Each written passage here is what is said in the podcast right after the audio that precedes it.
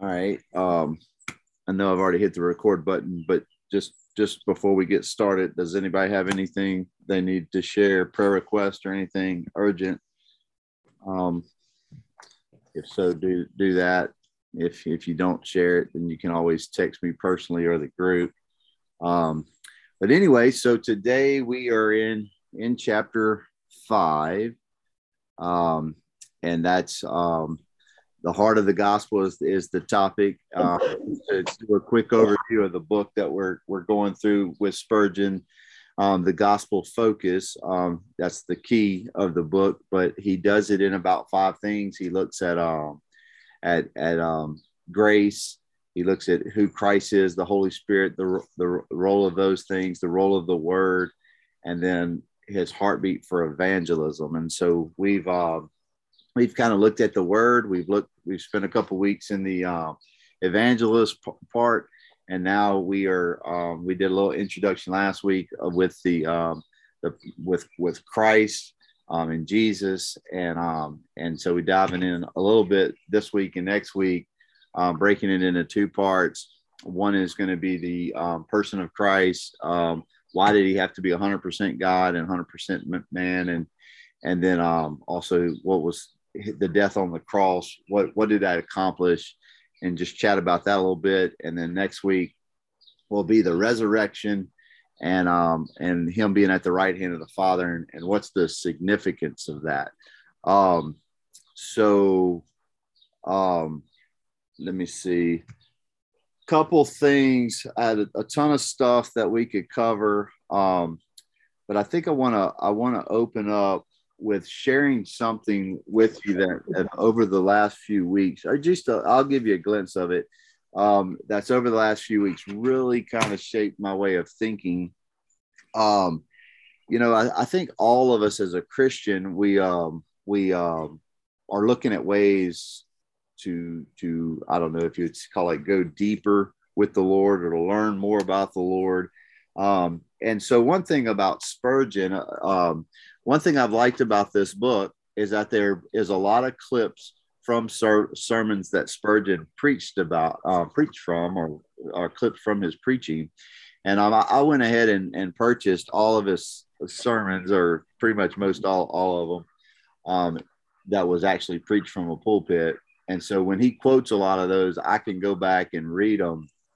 And um, you only got so much time in the day. So I've actually pulled up three that I've been focusing on. And um, I guess they're deep enough that I guess when I, I arrive with those, I'll, I'll find some more. But um, it's been unique and a little bit sovereign how God has put these particular three together. And I want to, um, I want to give you three words this morning, and I'll come back to this. But all, many, and world, and um, and I, I want we'll talk a little bit about how people, how the Bible uses the word all, and how people um, it'll have a variety of uses usages of all, and people will push what they want to believe the Bible says um, by taking those words, all, many, or world, out of um, out of context, and we'll we'll touch about that a little bit, but. But one of the things that I, I wanted to share, I actually had to draw a picture of it to sort through my mind. But um, but I know that this particular fourth section doesn't deal with the Trinity, but it's something that I've been thinking about a little bit and doing a little bit of research in it. But um, the ideas of the Trinity is, you know, as we talked this morning about um, Jesus being 100% man and 100% God, and another thought that I've recently pondered is um, when they asked Jesus um, to show them the Father. He said, "You've been this lo- this long with me. Um, have you? Do you not realize? You know, you've seen the Father that I am the Father. If you've seen me, you've seen the Father." And this this unity and this oneness. And um, I'm gonna try to get to this point. I'm trying to say, but but it starts with the Trinity. And just as we're going to wrestle a little bit this morning, first topic of how Jesus was 100% God and 100% man, um, the uh, the idea of the Trinity that there's only one God and there's three persons, and then all the different language that goes with that, and just wrapping your mind and understanding that if you've seen Christ, you've seen the Father, you've seen the Holy Ghost, and they're all of, of the of, of the same essence and some of these different things. But I'm I'm just I, the, who can explain the Trinity like in two seconds really clear? It's not me for sure. But my point is with the Trinity is I want to propel into something else, and it's the attributes of God. Um, I've heard people talk about the attributes of God over the 40 years or so of being a Christian, but I can say that I haven't ever really just really dived into it like at the level of let's let's memorize the attributes of God. Let's um make sure that I can explain the attributes of God. How many attributes of God is there? And so I've been venturing into that. Um, and I'm trying to navigate to, to you why I did this is one thing, the Trinity, and then the attributes of God. But then I'm going to break it down to one other level is I started realizing in 40 years of listening to the gospel and going to church and hearing about the cross that I always heard about the love of Jesus, the love of God, how he showed his love for you by dying on a cross and stuff like that. But I can say that it has been very limited that people actually talked about the justice of God, how he is the, the he is um, the the justifier or how however it says it he he's just and he's the justifier of of us uh, but but intermingling love and wrath and justice and mercy is something that I found to be something that isn't normally done in the church. And I'm just giving that as a as a very simple, simple um, example. As we seek to rightly divide the word as we seek to evangelize the most effective way we can, as we seek to grow in our discipleship of ourselves or of others, if that's what we're doing with our kids or co-workers or whatever, as we seek to be the best discipler that we can be, as we seek to be the best evangelist that we can be, as we seek to understand God's word the best that we can do it, this thing that I'm telling you this morning is helpful to help guide you to keep things in balance. Because um, while God is tremendously loving, if that's all we talk about, we will fail to warn people about the wrath to come. If if if God is tremendously merciful and we that's all we talk about, we'll fail to tell about the justice that God will carry out. And so I wanted to read um, a, a quick thing, and and well, I, am gonna try to be quick. Let's see, seven twelve. So I got like two minutes. Let's say. Um, I want to I want to read every sermon that I've printed out of three I've printed off. It prints off in ten pages. I don't know if that's consistent with all the sermons uh, of, of Spurgeon's sermons, but I, I mention that because if we ever were to go through a sermon together, that would be a proper way of, of doing it. Print it off, number the pages, and say, hey, on page three, this is this is where we're at. But um, but I want you to hear something. Um, what Spurgeon does in his 181st sermon, he uses the text Matthew 20, 28, which, um, which says, Even as the Son of Man came not to be ministered unto, but to minister and give his life as a ransom for many. And he titles this particular redemption and I maybe tad bit getting ahead of myself. I don't want to jump from deity to um, the death of Christ, but I want to I want to get to this one point. Is so the first page he uh, he deals with um, how. I mean, let me just read a few words of it so you can get the, the feel of it. It says, When first it was my duty to occupy this pulpit and preach in the hall, my congregation assumed the appearance of a, a regular mass of persons collected from all the streets of the city to listen to the word. Twas then simply an evangelist preaching to many who had not heard the gospel before. But the but or by the grace of God, the most blessed change has taken place. And now, instead of having an irregular multitude gathered together, my congregation is fixed as that of any minister in the whole city of London. I can, from this pulpit, observe the countenance of my friends who have occupied the same places as nearly as as nearly as possible for these many months, and I have the privilege and the pleasure of knowing that a very large portion, certainly three fourths of these persons who meet together here, are not persons who stray hither from curiosity, but are my regular and constant hearers. And observe that my character also has been changed from being an evangelist. It is now my business to become your pastor. You were once a motley group assembled to listen to me. But now we are bound together by the ties of love. Through association, we have grown to love and respect each other. Now you have become the sheep of my pasture and members of my flock. And I have now the privilege of assuming the position of a pastor in this place, as well as in the chapel where I labor in the evening. I think then I will strike the judgment. It will strike the judgment of every person that is both the congregation and the office is now changed. The teaching itself should, in some measure, suffer a difference. It has been my want to address you from the simple truths of the gospel. I have very seldom in this place attempted to dive into the deep things of God. A text which I thought suitable for my congregation in the evening, I should not have made the subject of discussion in the place in the morning.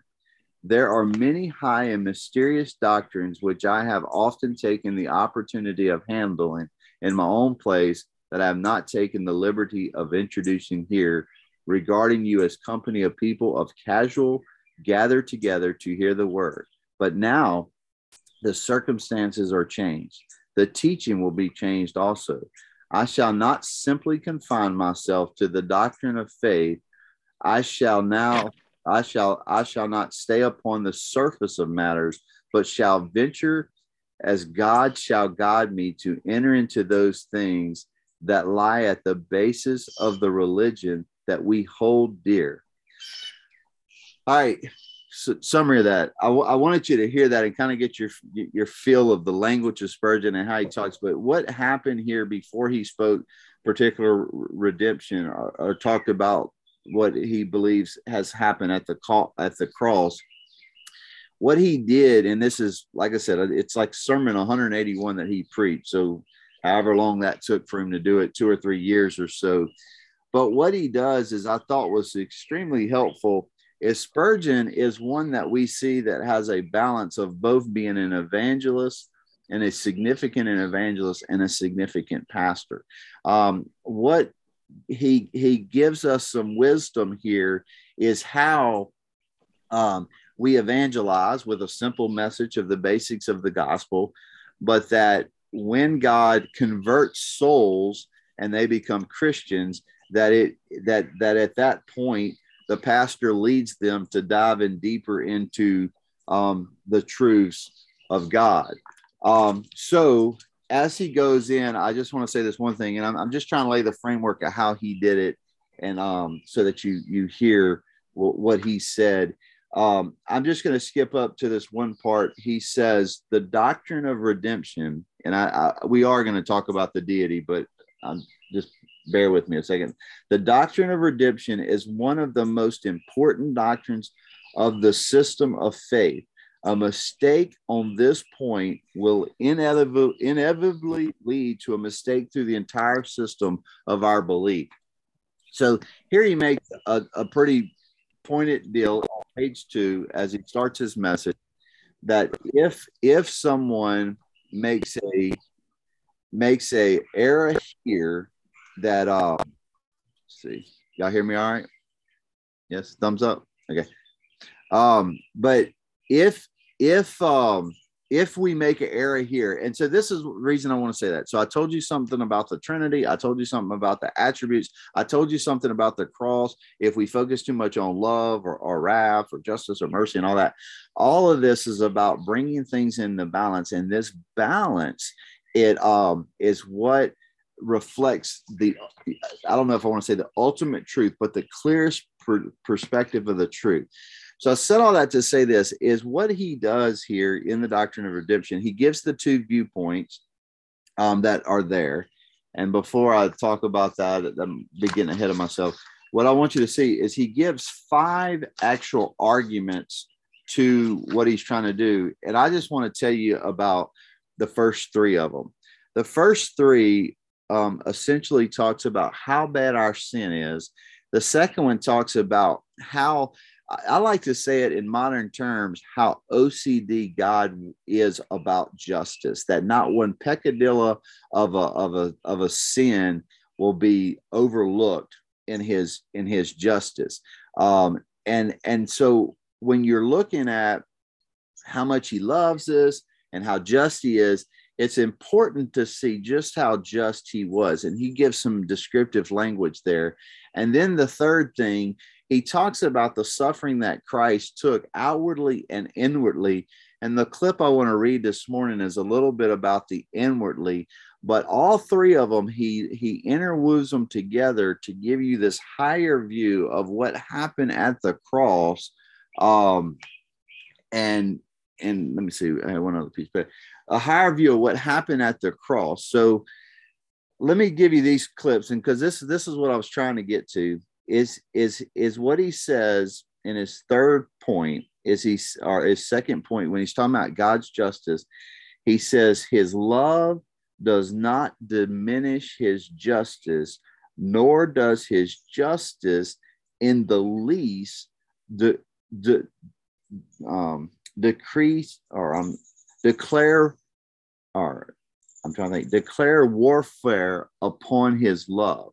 No attribute so predominates as it casts a shadow on the other. And as we look at the book, there was one part, but this is the idea I want you to see is that just as Jesus doesn't cast a shadow in any way on the Holy Spirit, and the Holy Spirit doesn't cast a shadow on any way in the Father, and the Father doesn't cast a shadow in any way on the Son, and that they they they find a way to be in tremendous harmony and unity. And if you've seen one, you've seen the other. In the same way that carries out to his attributes. That if you've seen God's justice, it's not putting a shadow on his love. If you've seen his love, it's not putting a shadow on his just on his justice.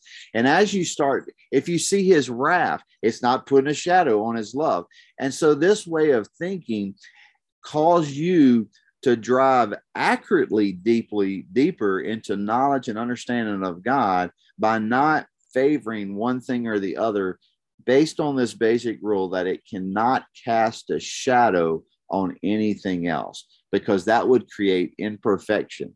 Um, so let me just read a few clips um, from this, and, and I'll, I'll shut up and we'll, we'll get into some discussion. But I, I want you, Spurgeon was such a good, he was such a good writer.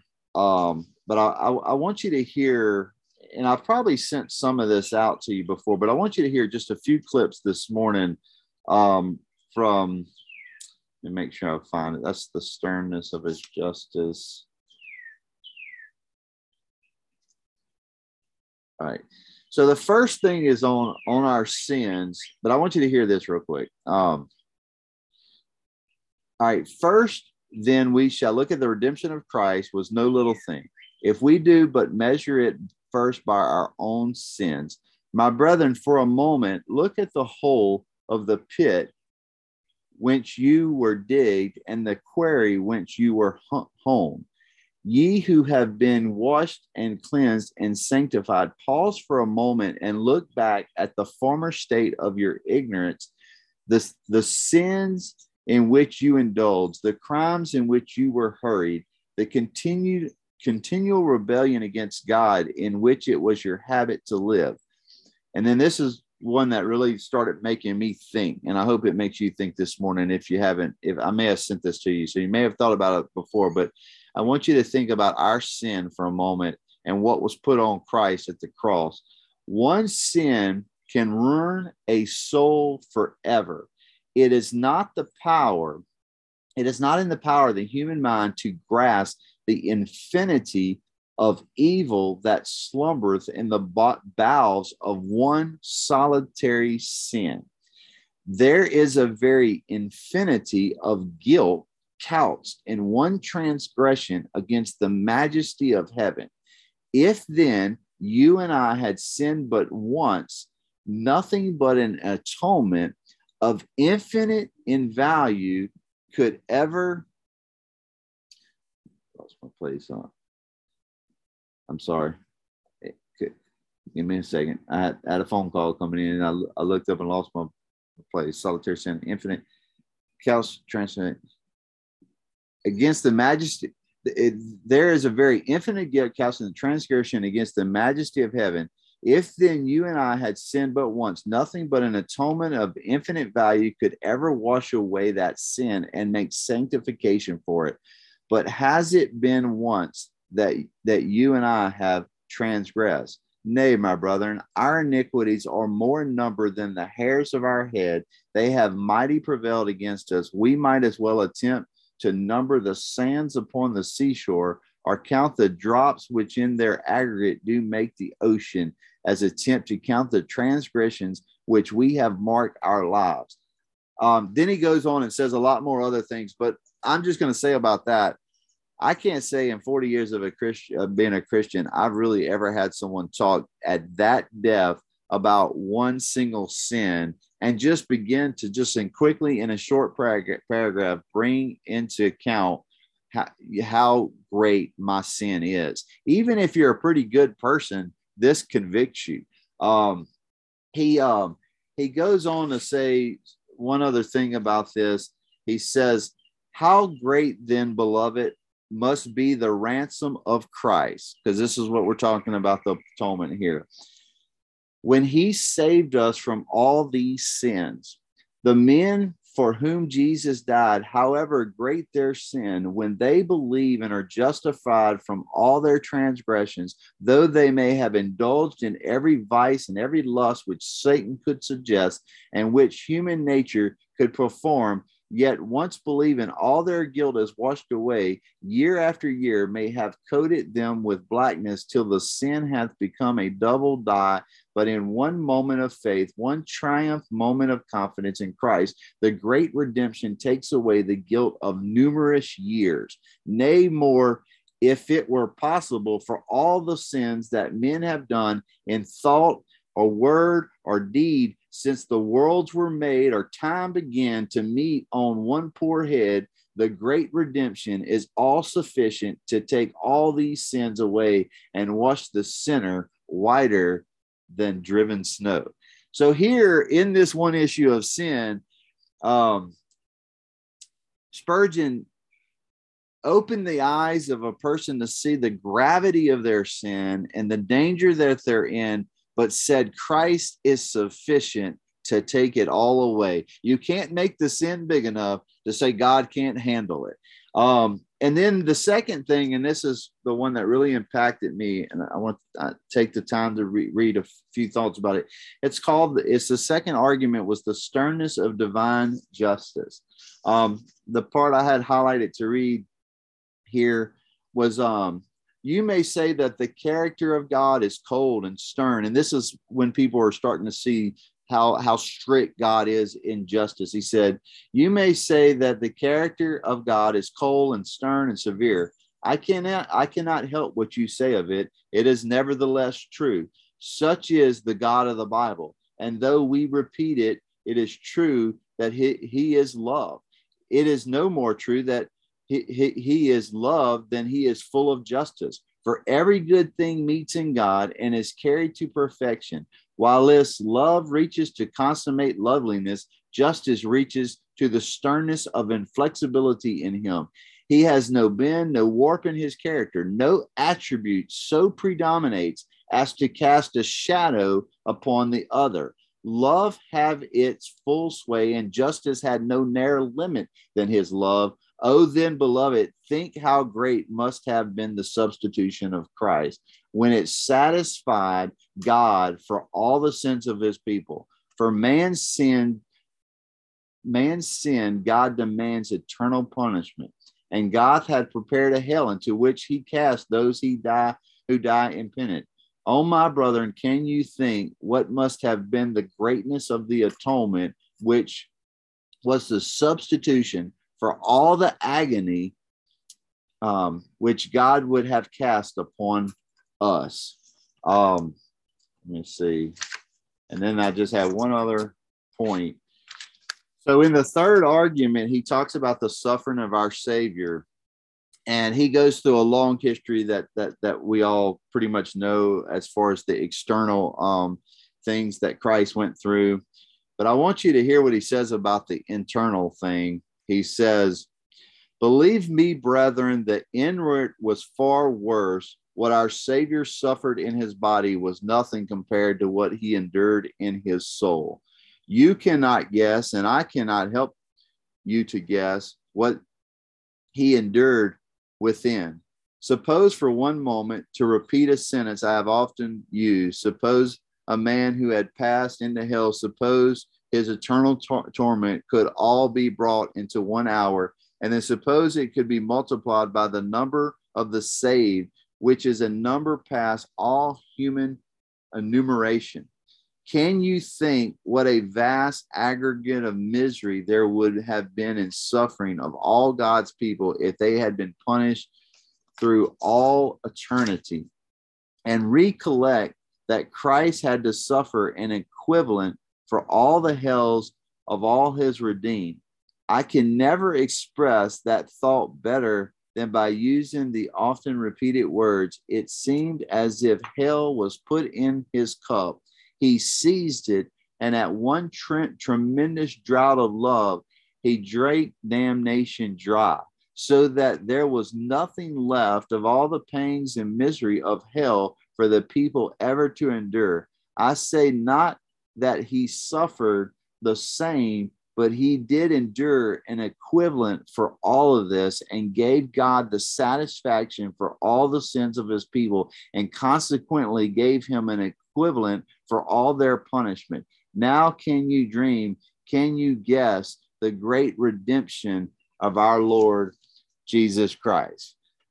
Whew, that was a long time. So I'm going to shut up. Did I, I know I just did a lot of talking, but did anything stand out from there? with with some of that classic work of Spurgeon. Mr. Wayne, you might be muted. I don't know if all the other guys are going to talk or not. They, I don't see no faces. So I, am back. any, any thoughts? Well, yeah, the more we reveal about the, the uh, crucifixion, the more we understand how it is he, God, Jesus took on all our sins. I mean, this was probably the latest thing for me to try to grasp was that um, when he was quiet in his suffering and didn't make any excuses, he accepted all the sins of, of, of his people without question and accepted the pain he had to go through in order to be resurrected and, and prove that God would still redeem him in the resurrection. Yeah. All of it is so meaningful. And we really have to ponder it every day and uh, be grateful every day. Anybody else got any thoughts that they highlighted or thinking about this morning? It's hard for us to imagine the the true wrath of God that Christ took on for his his sheep. That um, you know, it was brutal and savage, the beating, the destruction that his body took. But I don't I don't know that we can fully wrap our heads around Christ dying for all the sins that those would be called under his name and what that what that had to you know feel like. And I know we've we've seen we've seen reenactments, we've seen um, movies where you know Christ is on the cross and as brutal and savage as the physical part of it was, what was the spiritual um, sentencing like on Christ? I don't know that we'll fully grasp that. I mean, it was, man, how, how do you even depict that? Uh, it's, um, it's truly amazing. Uh, you know, I, the scriptures that you read, um, all liars will have their part in the lake of fire. And, um, you know, how many lies does it take to become a liar? I've, I've heard this in evangelism presentations, just one. You commit one murder, you're a murderer. And, um, you know, how many lies have each of us told in our whole life? How many um, adulteries of the heart have we committed throughout our life? And that Christ would die for, for all of our sins is amazing, but for for the hundreds of thousands of his sheep, it's uh yeah, it's just a magnitude that's hard to wrap our head around. Yeah. Anybody else? Shane, Rusty, y'all still? I don't I don't hear nothing, but y'all are muted, so y'all jump in if you so y- y'all y'all talk over me if if you if you're trying to say something but i'm going to ask a few of these questions um you know what what did the death of christ accomplished, which that's kind of probably too big of a question but that's just to kind of get you thinking. Um but did it make salvation possible for all men? And did it take um did it take the wrath of god for the sin god would show mercy to? And and and and that's generally what we're looking at. Um you know i, I was thinking you know maybe next week with the revelation um with um resurrection we'll talk a little bit more about um you know you know the the act of becoming a christian and and and when that moment is. But when we're talking about the cross um we're we're talking about you know as far as the death on the cross we're talking about something a little bit different. And um when i guess let me say what's what how does the death of jesus on the cross justify god to show mercy to individuals that do not um deserve it? So what we're talking about and i'll just throw mine out there and if, if someone disagrees and wants to um you know point that out that that's that'd be good. Uh, but but I, I, think one thing we need to think about, and this is why I went to the attributes of God, is um, so first of all, one of the attributes of God is that He knows everything at all points in time. He never learns nothing. So, so you know, depending on your teaching, you may or may not agree with this, but um, but at the cross, God would have known every sin that you would do before you know he's always known every sin that you would ever do in, in your life and and so if that's true then what that means is he can take and he can put exactly the amount of punishment that your sins that you do in your life deserve upon Christ at the cross. And and that's not just for you, that's for everybody. And so when you start to think through that and you move from a general atonement to a definite atonement, you start to realize that the wrath that God put on Christ at the cross was not a random or a general or a hypothetical or a great deal amount of, of um, wrath, but an actual very specific, detailed, maybe even borderline anal peccadilla down to the last T uh, amount of wrath. And that wrath will be poured out in general in two places. It'll be poured out on Christ at the cross, and it'll be poured out poured out to those that go to hell for all of eternity. And so when you frame it up that way, and if you can frame it up that way, if you don't have some belief system that that um that causes a problem for you to do that, then what you see is some things is like for example when someone starts talking about um, losing your salvation well how would you lose your salvation? Well you would have to walk away from god or you'd have to create some sin or whatever xyz you fill in the blank. But if god knows everything from the foundation of the world about the beginning of your days the last of your days your confession of him as lord and everything else you do in there, then at the cross, the positional time at the cross, he can assess whatever. He knows from all time who he's going to send to hell and who he's going to send to heaven. And at the cross, he can pour his wrath to all those that are going to be shown mercy on Christ at that moment in time. And then, you know, every else he can he can wait until they perish and go to hell or whatever. So this this is the dynamic of it. The equivalent to that is that Christ just makes a way of salvation and that it makes a possibility for to be for people to be saved. Um, and so that's a you know at, at that point everything that happened at the cross has to be general. Um, they use the word intent and extent. Um, and basically, I was thinking about like this when you're dealing with intent and extent of the cross, it's kind of like if you remember when you would learn your, your math, you know, addition and subtraction or multiplication and division, the teacher would usually tell you, if I guess your teacher said the same thing I said, that my teacher told me, is if you want to know if you got the addition problem right, then you just subtract it. So two plus two equals four. Well, four minus two equals two. And if you get the same answer both ways, it's right. Same way with three times three is nine, but nine divided by three is three.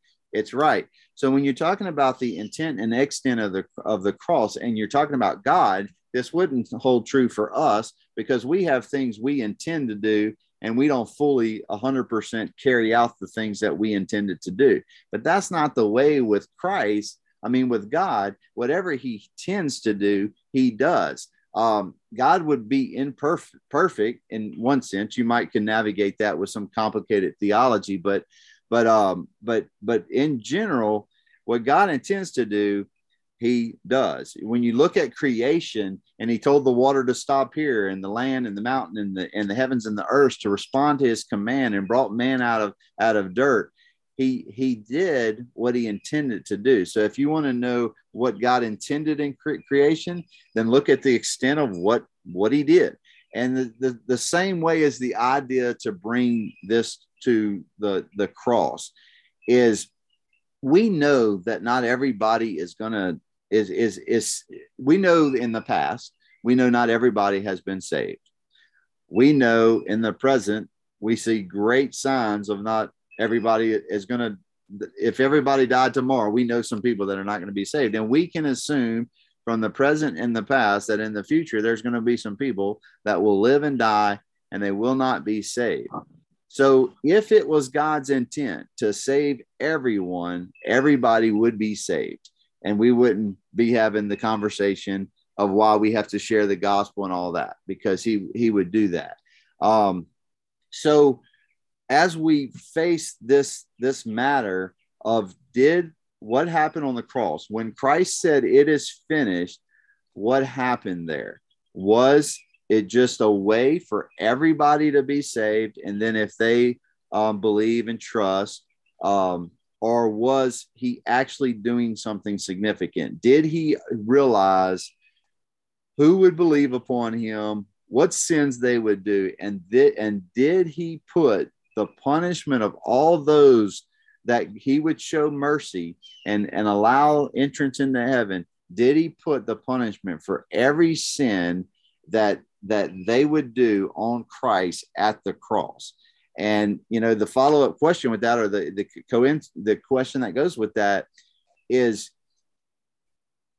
is God still learning about your sin? I mean, I think we all agree that he knows all the sins that you've done you know, at the, your point in life and all the sins that have been done in the past. We don't think God has missed on that. But does God need to learn until the end of history what what people will do? What sins do they do? Or does he already know that now? Because that's an important part because um, that's the only way that he could actually put all the all the wrath that would go towards the sins of those that he's going to to show mercy to that's the only way that he could do that at the cross is to know that. Um, you know, because at the cross, if, if God doesn't know the future, then all the only thing he could have put at the cross is the is the punishment for all those people that he, he had showed mercy from the cross to the beginning of time. But if he does know not only everything up to present time, but also into the future. Then he was able, before we were born, he was able to put the punishment for every sin that we did on Christ at the cross. And, and where this really the rubber hits the road is things like perseverance of the saints and losing your salvation. All of that goes out the window if you theologically, you know, believe this. If you think that this is the truth, of the gospel, then there's no question. And the reason I bring it up is not to change anybody's opinion. We can discuss it, but but but this is the thing. In my 40 years of a, being a Christian, I have seen the the perseverance of the saints um, and the idea that you can't lose your salvation and the idea of who you are in Christ and how secure you are in him have become mute points because people don't talk about issues like this. But if we can talk about things like this, they don't have to be a mute point anymore. They can actually be like eternal security is something people have as a feeling, not something that they can concrete can concretely communicate. So anyway, Mr. Wayne needs to talk. yeah, please. Let me let me let me slow you down a little bit, give you something to think about, and uh, it may help as you pray. You know, from now on, to help you to break break something down. Um, what frustrates me about uh, uh, one of the the term salvation is that um, we think of God as making a hell or heaven decision based on your sin, but it's really based on your belief in Jesus. Now, that's not a light term because belief means that you truly accept in your heart that no matter what sin you go through, um, um, Jesus will forgive if you believe that he can forgive and crucifixion and the, and the rebirth gives you hope of of of uh, sal- salvation, meaning meaning that God won't condemn you to death just because of your sin. Because if you believe in Jesus, even your future sins, like you were just talking about, that God knows you're going to do, has also been forgiven, the penalty of death. But that does not relieve you from the penalty from the judgment God is still going to tell you, teach you right from wrong, even even at the feet of Jesus when you're at the judgment seat. You're still going to know His righteousness and where you came short. But that doesn't mean that you won't go, won't be loved by God and accepted by God into heaven. It just means that you got to get yourself. Jesus is going to provide righteousness to you over over your um, over what is sin and what isn't sin and what you've done in your life that's right or wrong. That judgment is not a condemnation to death because you believe when you come to Jesus and you and you again bow to him and say you are my lord and your judgment is is my is on me and you accept his judgment and you accept what he's done for you then your sin is not going to cause you to lose salvation but if you deny when you die that Jesus is even there in front of you. And that's that's the if you have no faith in Jesus, that's that's what decides whether heaven or hell. That's your salvation. But forgiveness is going to go on right through your day of judgment at the feet of Jesus. So you will still be judged, and it still will be somewhat painful to say, "Oh, I've been wrong all these years. Lord, show me what's right, and I will obey you. Uh, Jesus said, if you love me enough, you will obey my commands. But people use that term salvation, forgetting that God is not going to say, go to hell for your past or even future sins. He's going to say, go to hell if you don't believe in Jesus. He can't, he can't even accept that's that's damnation. That's damnation is not judgment. Okay. And anybody else, Rusty or Jeff?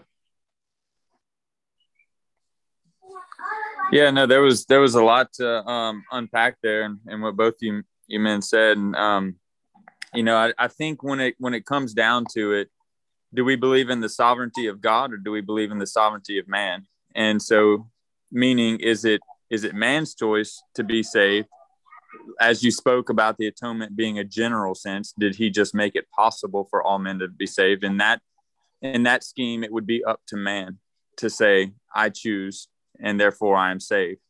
Or is it up to God? Meaning, uh, before the foundation of the world, God made a choice. He made a selection.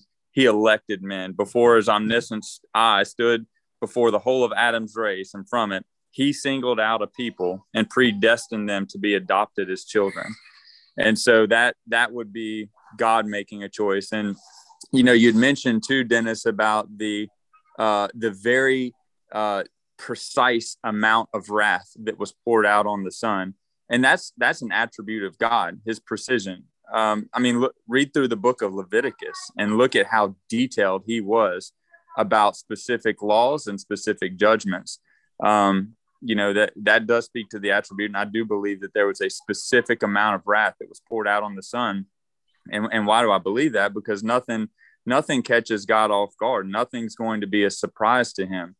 Um, if if Dennis, if you or I or, or Wayne, if if if we sin tomorrow, God's not just sitting there going, "Oh no, what am I going to do?" Because I said He was saved, but now He's sinned and um, He's going to lose this. No, He knows yesterday, today, and tomorrow. And so, um, you know, all, all, that to sum up that um, God is sovereign.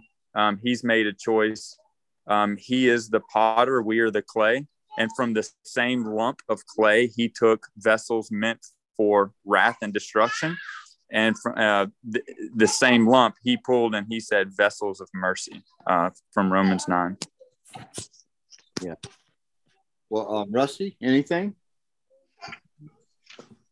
I heard something this morning. So, um, and and so in in Mr. Wayne, listening to what you you said, um, you know, um, there's I, I wrote down um, where certain things get blurred. I just put blur. We blur the lines, but there's a difference between um, what happened at the cross and what was accomplished at the death of Christ, and and and and the moment we believe and confess on the Lord, you know, for the first time.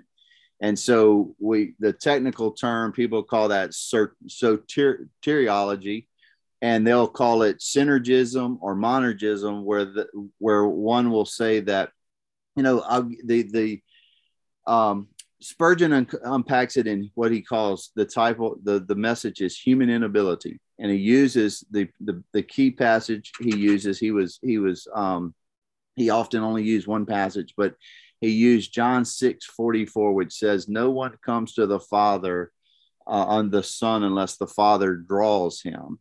And Spurgeon took on the idea that the first enactor of salvation was God that if God didn't bring men to himself, then nobody's going to get saved.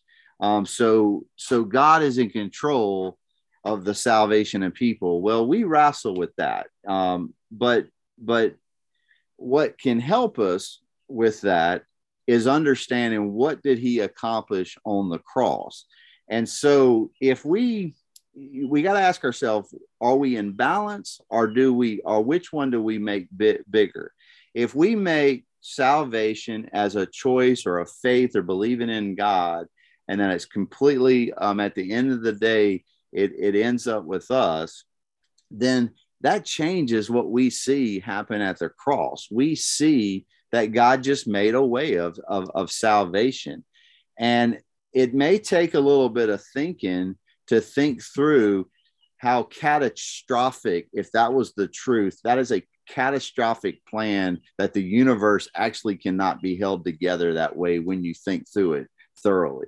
Um, because what that means is after Christ died on the cross and made this way, it would be possible that nobody would have got saved because they wouldn't have chose God. And they're uh, you know without diving into all of that i've thought about it for years and i've thought about it a long time but it but it, it but but i would say this. It's difficult sometimes to process salvation in god choosing one and not choosing another. And why wouldn't he give everybody a chance? That is extremely difficult to process. But when you look at and you ask yourself, what happened at the cross?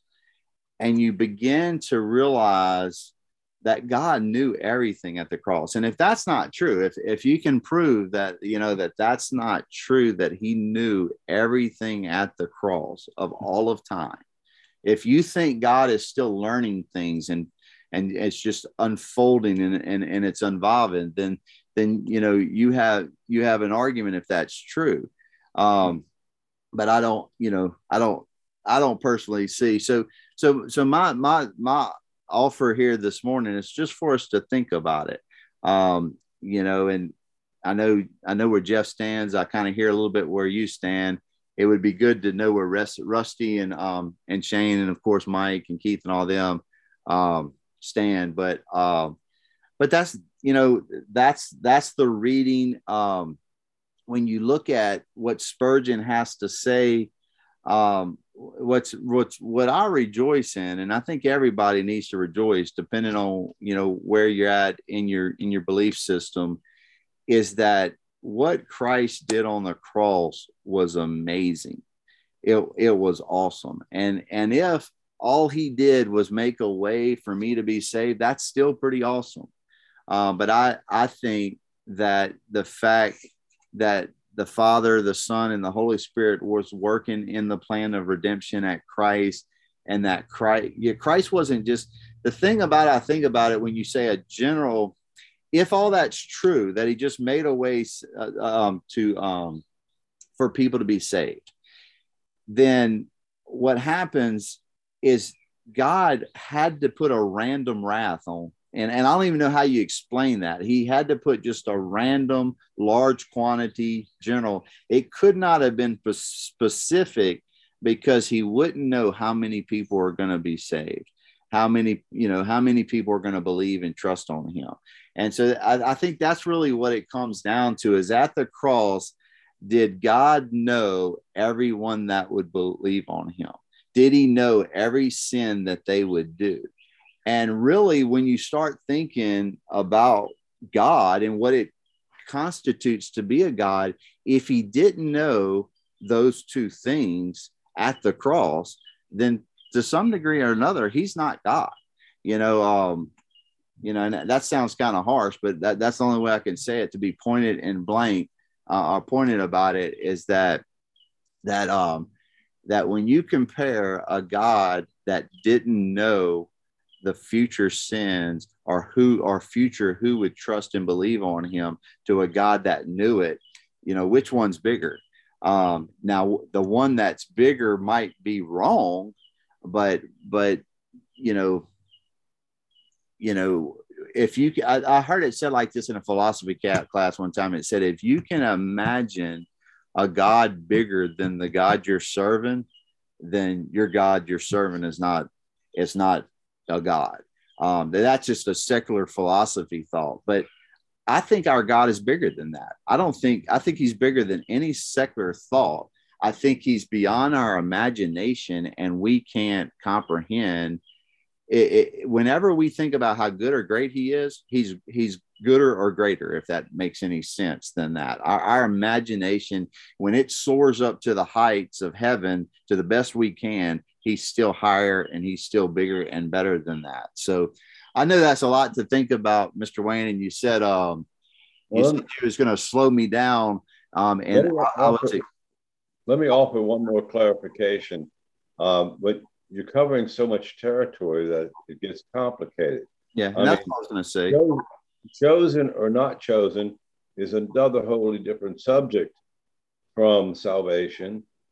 And um, um, it's, it's, a, it's a process. Uh, God knows when He created everyone by, by the parable, this parable of the seed, He knows that He would sow seed, give souls made in His image into the into human beings for growth, for for for uh, for to, to, become His children.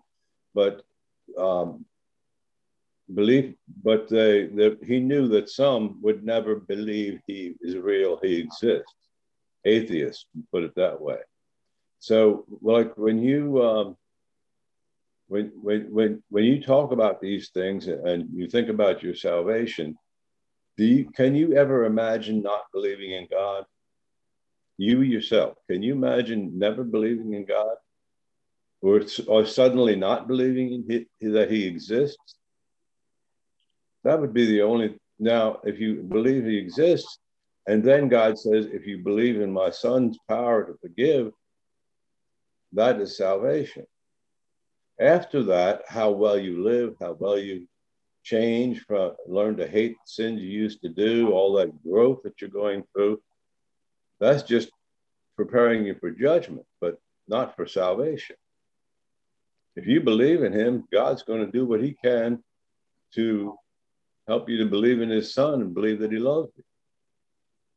But some people won't never believe. My nephew is a confirmed atheist, and until I mean, I've heard plenty of stories of atheists changing, but until God changes their their uh, foolishness and saying God doesn't isn't real, until that changes, sal- uh, judgment is not important because salvation is already established. If you don't believe in me, you got to you're not coming into my house.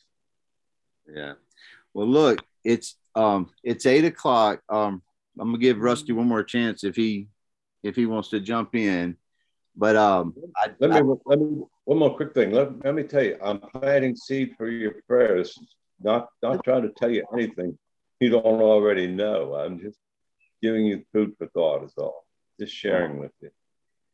But but I will say this. Um, so when we navigate in this territory, it's it's a tough topic. Um, um, I did cover a lot of territory. I didn't do some of the things, but um, is that we had planned. But um, but but but what I was trying to lay out is is is is extremely exciting.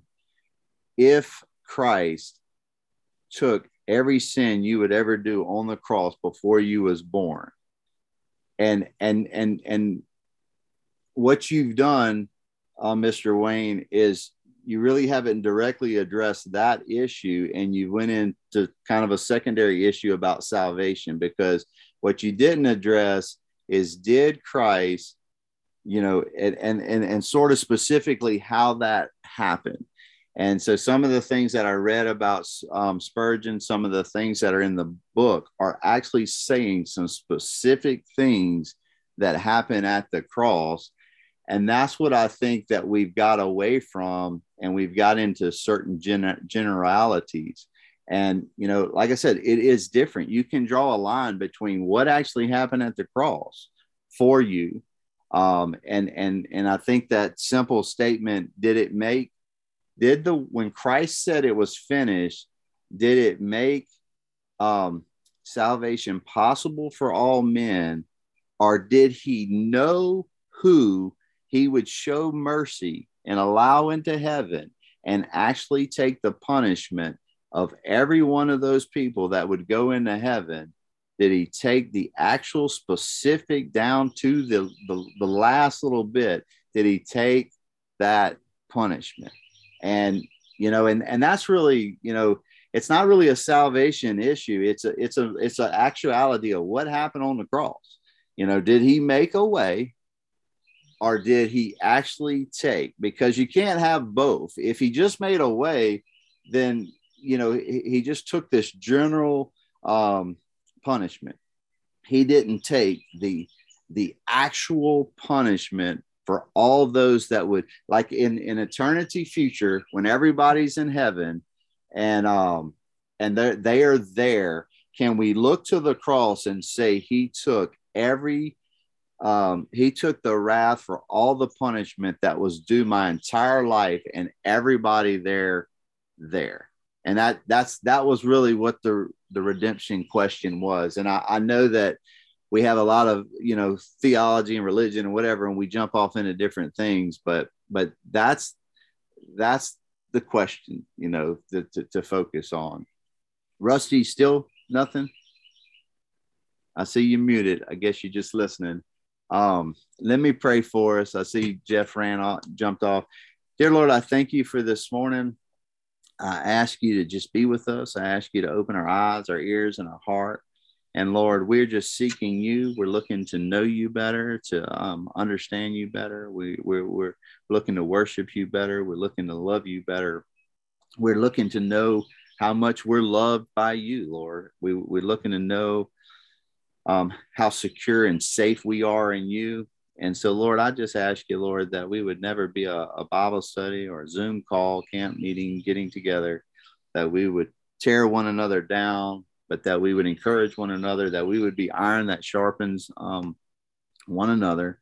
Ask you to be with our hearts, our mind, and Lord, we we know that if you're living in us, that that um, we can't.